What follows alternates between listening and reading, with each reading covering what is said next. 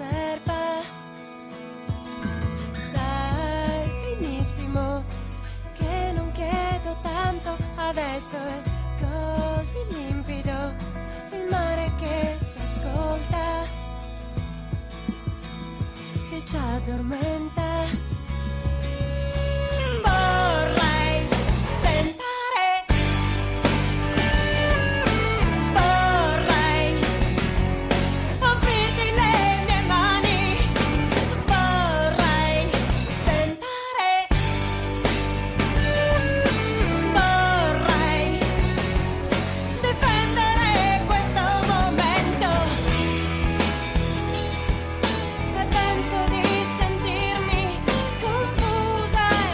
tentare,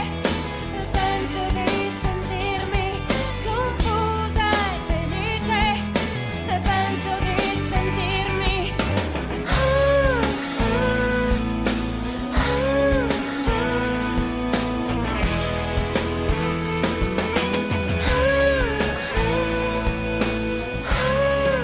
penso di che sto tremando e non c'è freddo e sono vittima di questa gioia immensa. Sai benissimo che nulla può scalpirci, adesso è così fragile il mondo che ci aspetta, che ci spaventa.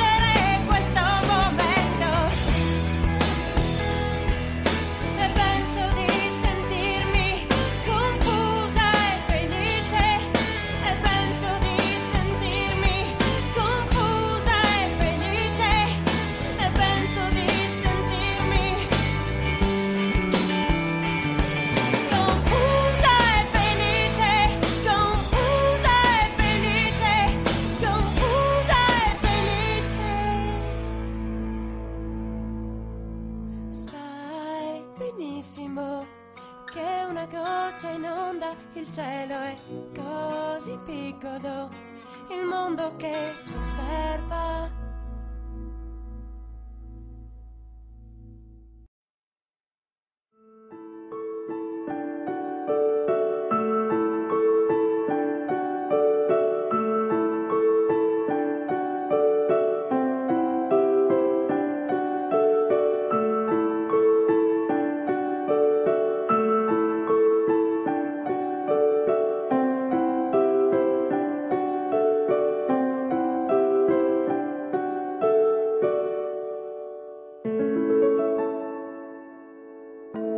Stava svegliando. La notte era stata molto lunga, aveva fatto tanti sogni. Sogni molto molto strani. Aveva rivisto tutte le cose che aveva fatto, aveva ripensato a tutte le decisioni che aveva preso.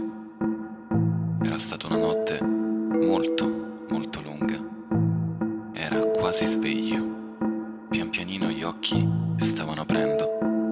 Poteva sentire il calore della luce che stava per arrivare. Il silenzio che c'era intorno era totale. Era molto strano che ci fosse un silenzio così in una città grande come quella. Era molto irreale e lui se ne rendeva conto.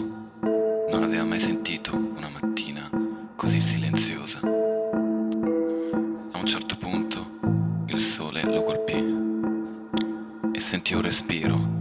Ma non era lui che respirava, era un respiro che veniva da fuori. Lui stava respirando, ma non era lui, il suo respiro era molto più basso. Aveva sentito un respiro profondo. In quel momento ebbe la sensazione di girare, di essere attaccato al pavimento con qualcosa più grande di lui che girava. Sentiva chiaramente il pavimento, l'intorno, tutto il terreno circostante che girava. Riusciva anche a sentire tutta intorno a lui la vita. Sentiva tutto. Lui era vivo, la terra era viva, tutto il resto era vivo e lui era soprattutto. Sentì un tintinnio, una moneta era caduta nel suo piattino dell'elemosina. Quella sensazione sparì.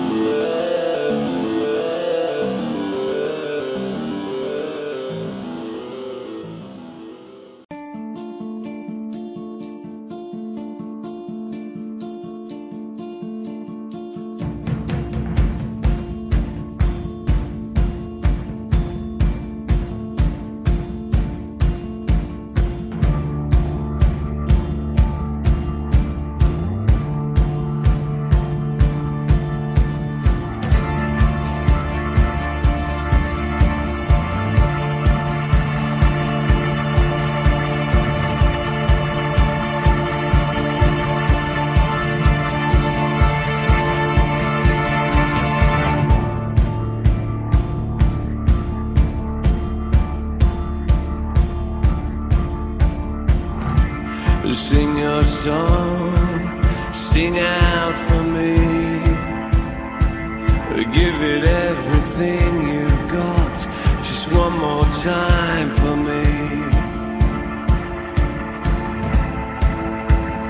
Moving from the dark,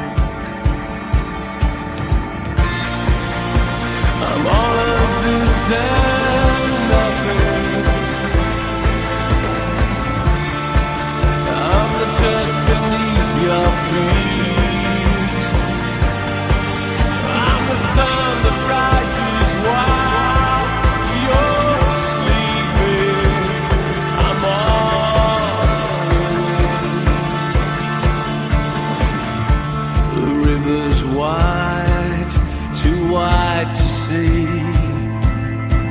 There's a storm outside my window, moving close to me. Moving from the dark, I'm all up inside nothing. I'm the dirt beneath your feet. I'm the sun that rises while you're sleeping. I'm all you need.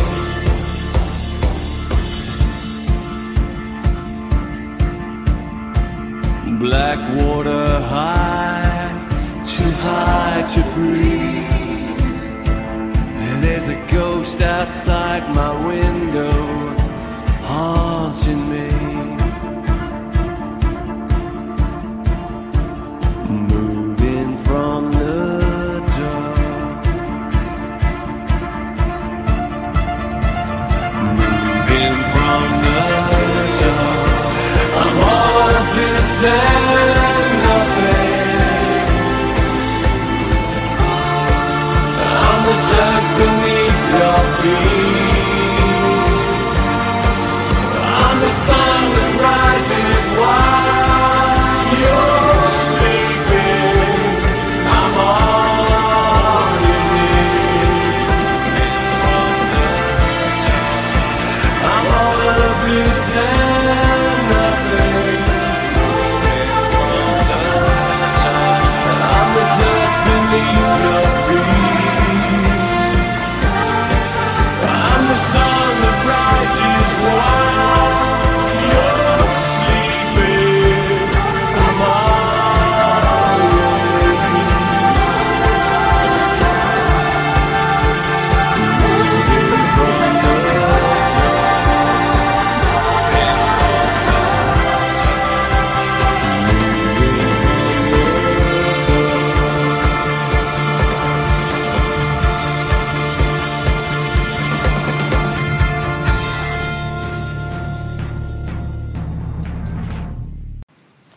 Era scontato, non poteva finire in maniera diversa.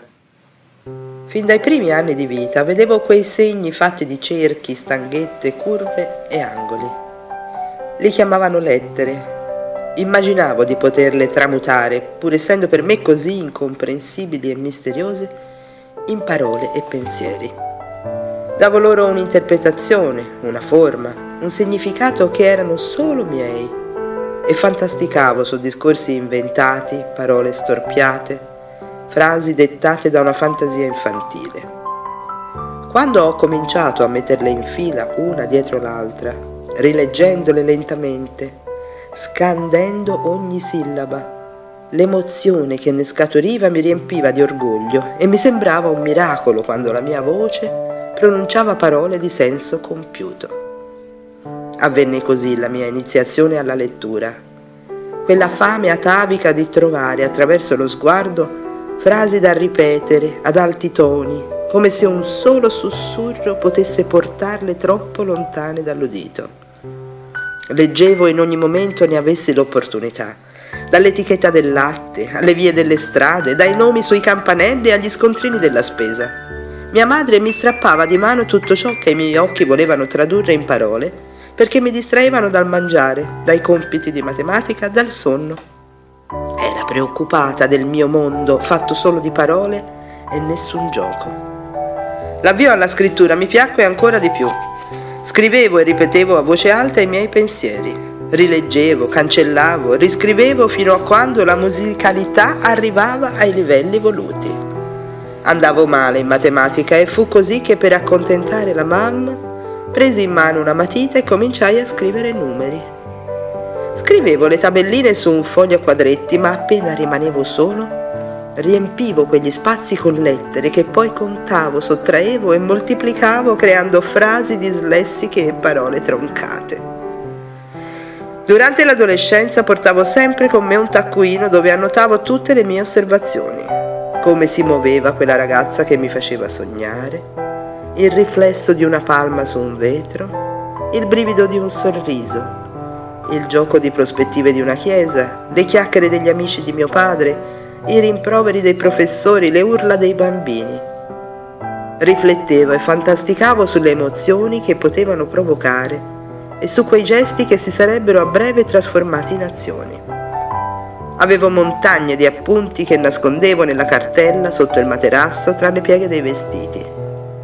Mi vergognavo di questa passione, ma era una vera ossessione. Mi costringevo a non prendere la penna in mano per giorni, mi sfidavo come un anoressico si sfida con il cibo, ma poi come un bulimico vomitavo sulla carta tutte le mie frustrazioni. Raggiunta la maggiore età mi arresi, salutai la famiglia e mi rinchiusi nella mia camera per una settimana. Luci spente, rumori attutiti e una pila di fogli bianchi sotto le mie mani.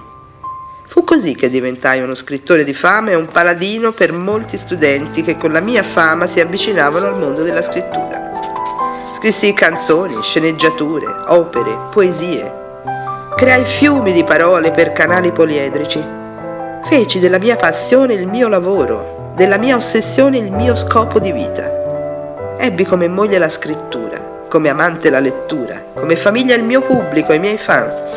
Furono proprio loro che sulla mia tomba vollero la scritta «Era scontato, non poteva finire in maniera diversa». La scrittura è stata la sua vita ed eternamente gli sopravviveranno le sue parole.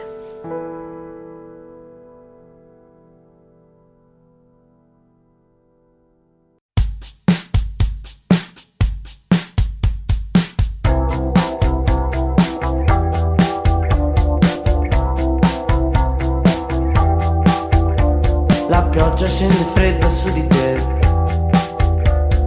Pesaro, una donna intelligente.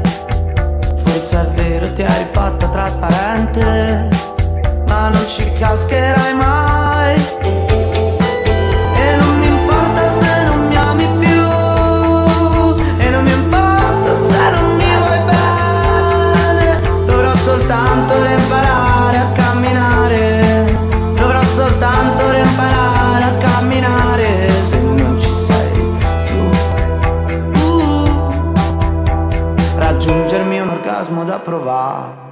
fare.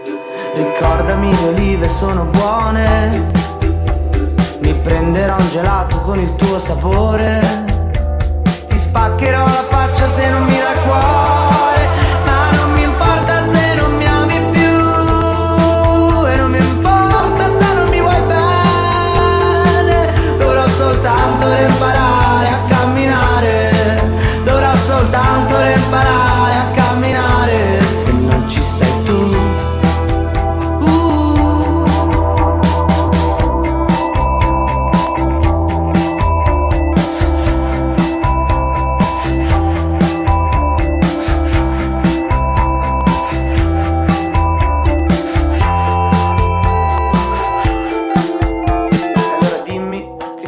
Manchi a fare, ti prego dimmi che cosa mi manchi a fare, tanto mi mancheresti lo stesso, che cosa mi manchi a fare, ti prego dimmi, ma io ti dichiaro dentro una TV che io da te non ho voluto amore, volevo solo scomparire in un abbraccio, volevo solo scomparire in un abbraccio, confondermi con e non mi importa se non mi ami più, e non mi importa se non mi vuoi bene, dovrò soltanto imparare a camminare, dovrò soltanto imparare a camminare, se non ci sei tu.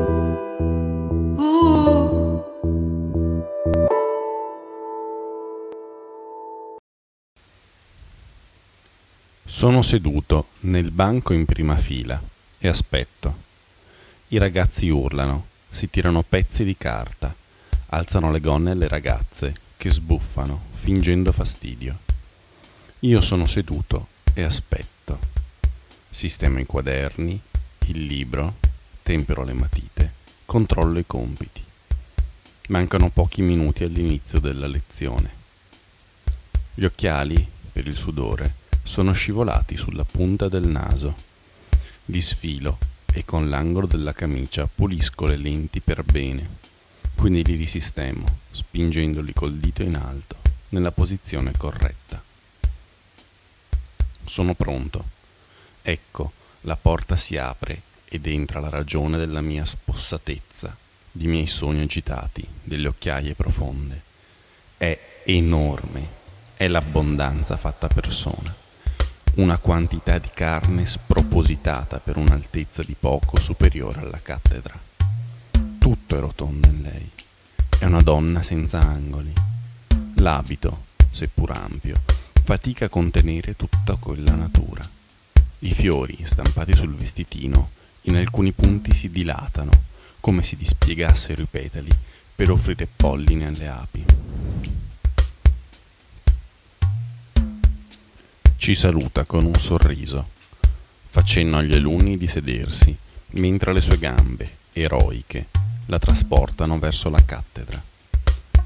Osservo il suo passo ciondolante, quel corpo senza fine avvicinarsi. La professoressa mi regala un'occhiata, passa davanti al mio banco e io, come ogni giorno di scuola, la seguo con lo sguardo, folgorato dal suo enorme culone.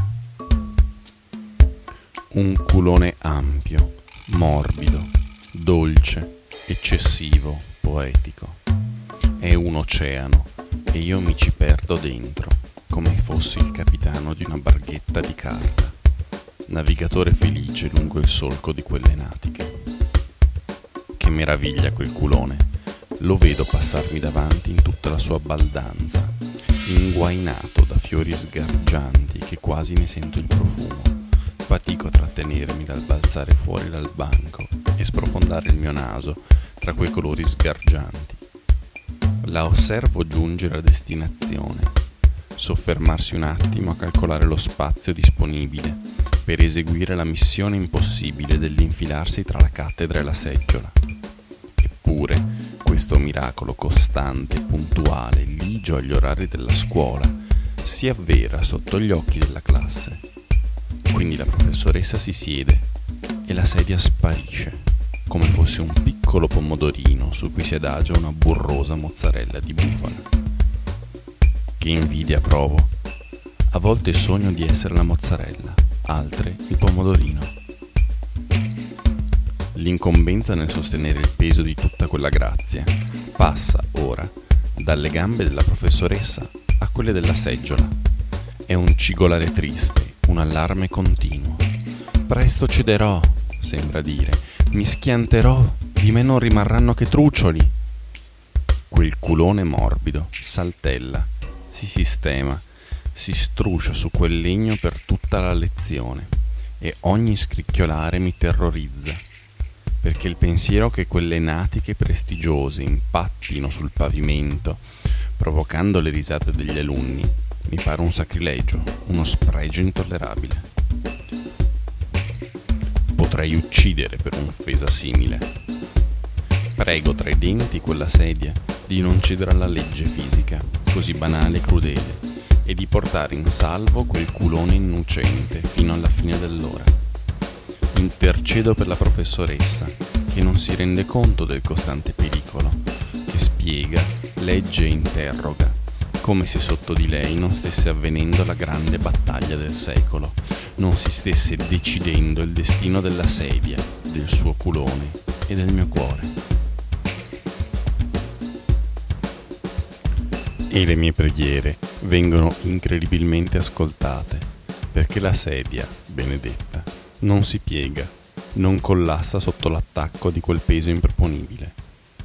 Resiste. Sapesse che fitta al cuore mi provoca tutta quella bellezza, signora professoressa.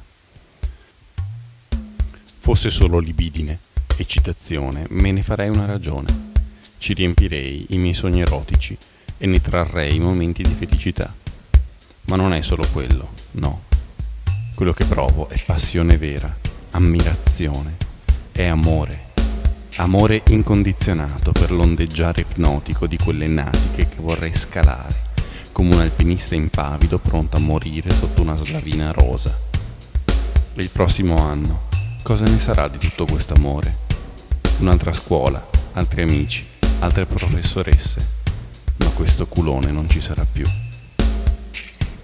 E allora, professoressa, mi bocci, mi declassi, mi abbandoni su questo banco per tutta l'estate.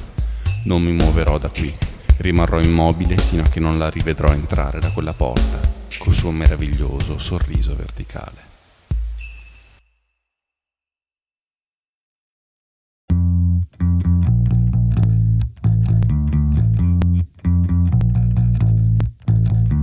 Rosemary, heaven restores you in life. You're coming with me. The aging, the fearing, the strife. It's the smiling on the package, it's the faces in the sand. It's the thought that moves you upward, embracing me with two hands. Right will take you places, yeah maybe to the beach. When your friends they do come crying, tell them now your pleasure's set upon slow release.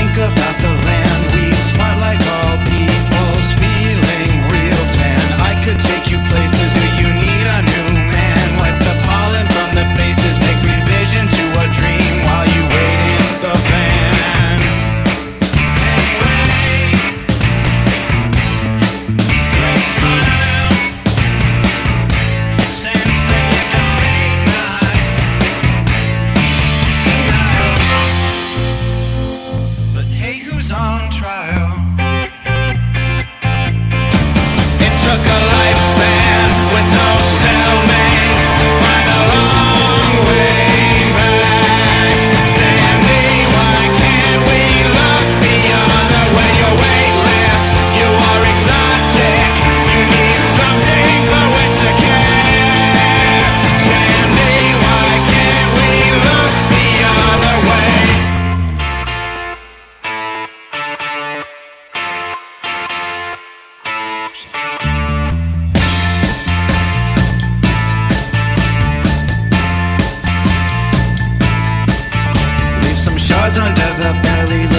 piece inside my hand. It's a sentimental jury and the makings of a good plan. You've come to love me lightly, yeah, you come to hold me tight. Is this motion everlasting or do shadows pass in the night? Rosemary, all heaven restores you in life. I spent a lifespan with no soulmate, a long way back. Send me, why can't we look the other way? You're weightless, send me a rotten. You need someone to take you there. Send me, why can't we look the other way? Why can't we just play the other game? Why can't we just look the other way?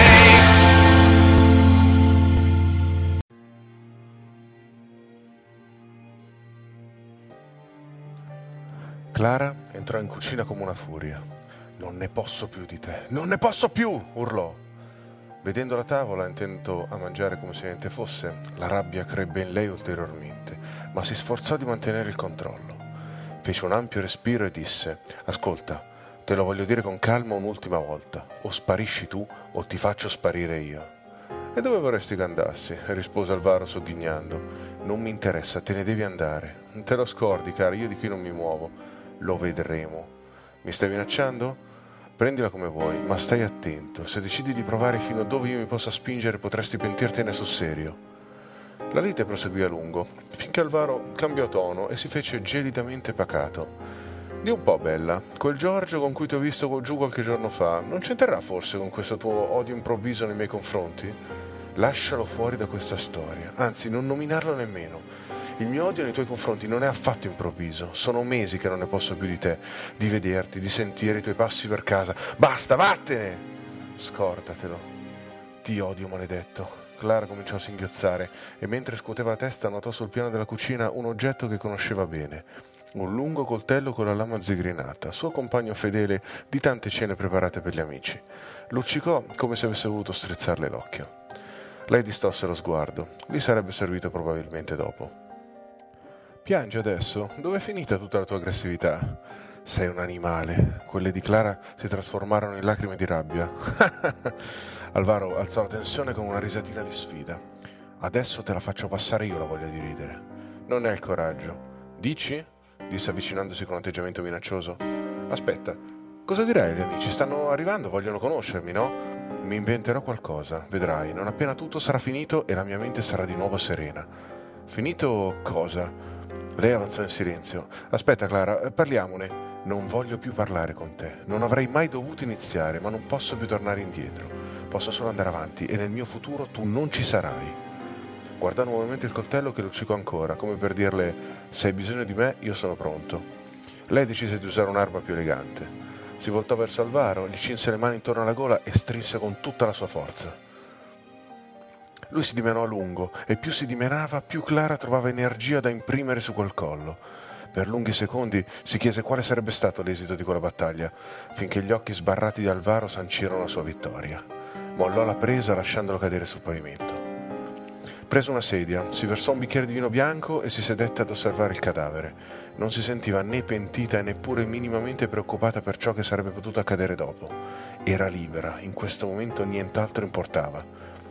Il momento per il coltello era arrivato, lo prese ed usandolo con maestria fece a pezzi il cadavere, con calma, lentamente, come se quella fosse una cerimonia per celebrare la sua pace ritrovata. Quando ebbe finito fece una lunga doccia, poi andò a preparare la cena. Il campanello suonò e mentre andava ad aprire incrociò lo sguardo di Giorgio che la fissava dalla porta della cucina.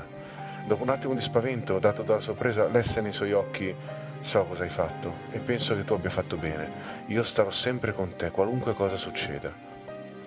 Lei sorrise, Giorgio imboccò il corridoio e sparì in camera. Ciao Clara, gli amici erano molto su di giri e lo sarebbero stati ancora di più dopo un paio di aperitivi. Quando si sedette alla tavola, ansiosi di assaporare la deliziosa cucina della donna, qualcuno chiese: allora Clara, quando arriva questo Alvaro? Sei sempre stata così misteriosa sul suo conto, stasera ce lo farai conoscere? Con Alvaro è finita, scusate, non mi va di parlarne. Dopo un rapido giro di antipasti arrivò il primo, le sue favolose tagliatelle paglie a fieno. Un ottimo Barbera le accompagnò, fino al momento di far posto a un corposo Chianti non appena arrivò il secondo, Coniglio insalmì. Clara non ebbe neppure il tempo di sedersi dopo aver appoggiato il piatto di portata. «Ciao a tutti, io sono Alvaro, è un vero piacere conoscervi. Sapete, Clara mi ha parlato molto di voi. Scommetto che di me invece ha fatto solo qualche vago accenno, vero? Beh, come biasimarla!» Nessuno reagì a quelle parole, come non le avessero nemmeno udite, tranne Clara che inorridì. «No, non è possibile», disse digrignando i denti. E nella confusione nessuno le fece caso. «Ancora tu, animale!» Ancora quella parola, ma non hai ancora capito che con tante ingiurie possibili quella proprio non mi offende per nulla.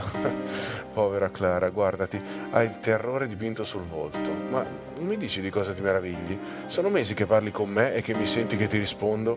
O non ti sei mai accorta che sono davvero un animale, un coniglio per la precisione, o sei completamente pazza. Mi sembra proprio che la seconda ipotesi sia di gran lunga la più probabile. Quindi perché pensi che avrei dovuto smettere di parlarti solo perché mi hai fatto a pezzi e messo nel forno? Adesso ti faccio vedere io, urlò, attirando l'attenzione degli amici, che la videro strappare una coscia dell'animale nella teglia e divorarla con una foga degna di un leone affamato. «Ehi Clara, che ti ha fatto quella povera bestiola? Ok, non vogliamo saperlo, ma ricordati di lasciarne un po' anche per noi». E le risate amplificate dall'alcol riempirono la stanza. Lei gettò con disprezzo l'osso nel piatto, poi guardò uno ad uno i suoi commensali e nei loro sguardi felici ritrovò l'allegria. Poche ore dopo, guardandosi allo specchio, sentiva che la sua vita era ad una svolta e che forse la sua mente vacillante stava pian piano ritrovando un po' di stabilità. Mentre si lavava i denti si voltò ad osservare Giorgio che l'aspettava sul letto, quando improvvisamente udì quella voce di nuovo. «Toc toc, eccomi qui!» «No!» disse Clara disperata. «Ancora tu, non ci posso credere». «Credici invece, anzi, ora che sono dentro di te non ci lasceremo mai più». «Questo lo credi tu». La sua voce si fece d'improvviso intrisa d'odio. Si diresse come un lampo verso la cucina, prese il coltello, si guardò in giro per capire da dove di preciso quella voce provenisse, poi rivolse lo sguardo verso se stessa. «E adesso ti metterò a tacere una volta per tutte». In quel momento Giorgio entrò in cucina, dirigendosi verso la sua ciotola per bere un po' di latte. Se forse lui avesse preferito sgarnocchiare qualche croccantino, lei magari l'avrebbe sentito. Ma così non accadde, e nulla le distolse l'attenzione dal suo proposito. Fissò per qualche secondo il suo ventre come un cecchino che prende la mira con calma, sapendo di avere un solo colpo a disposizione. Fece un respiro, trattenne il fiato, poi chiuse gli occhi ed alzò il coltello sopra la sua testa.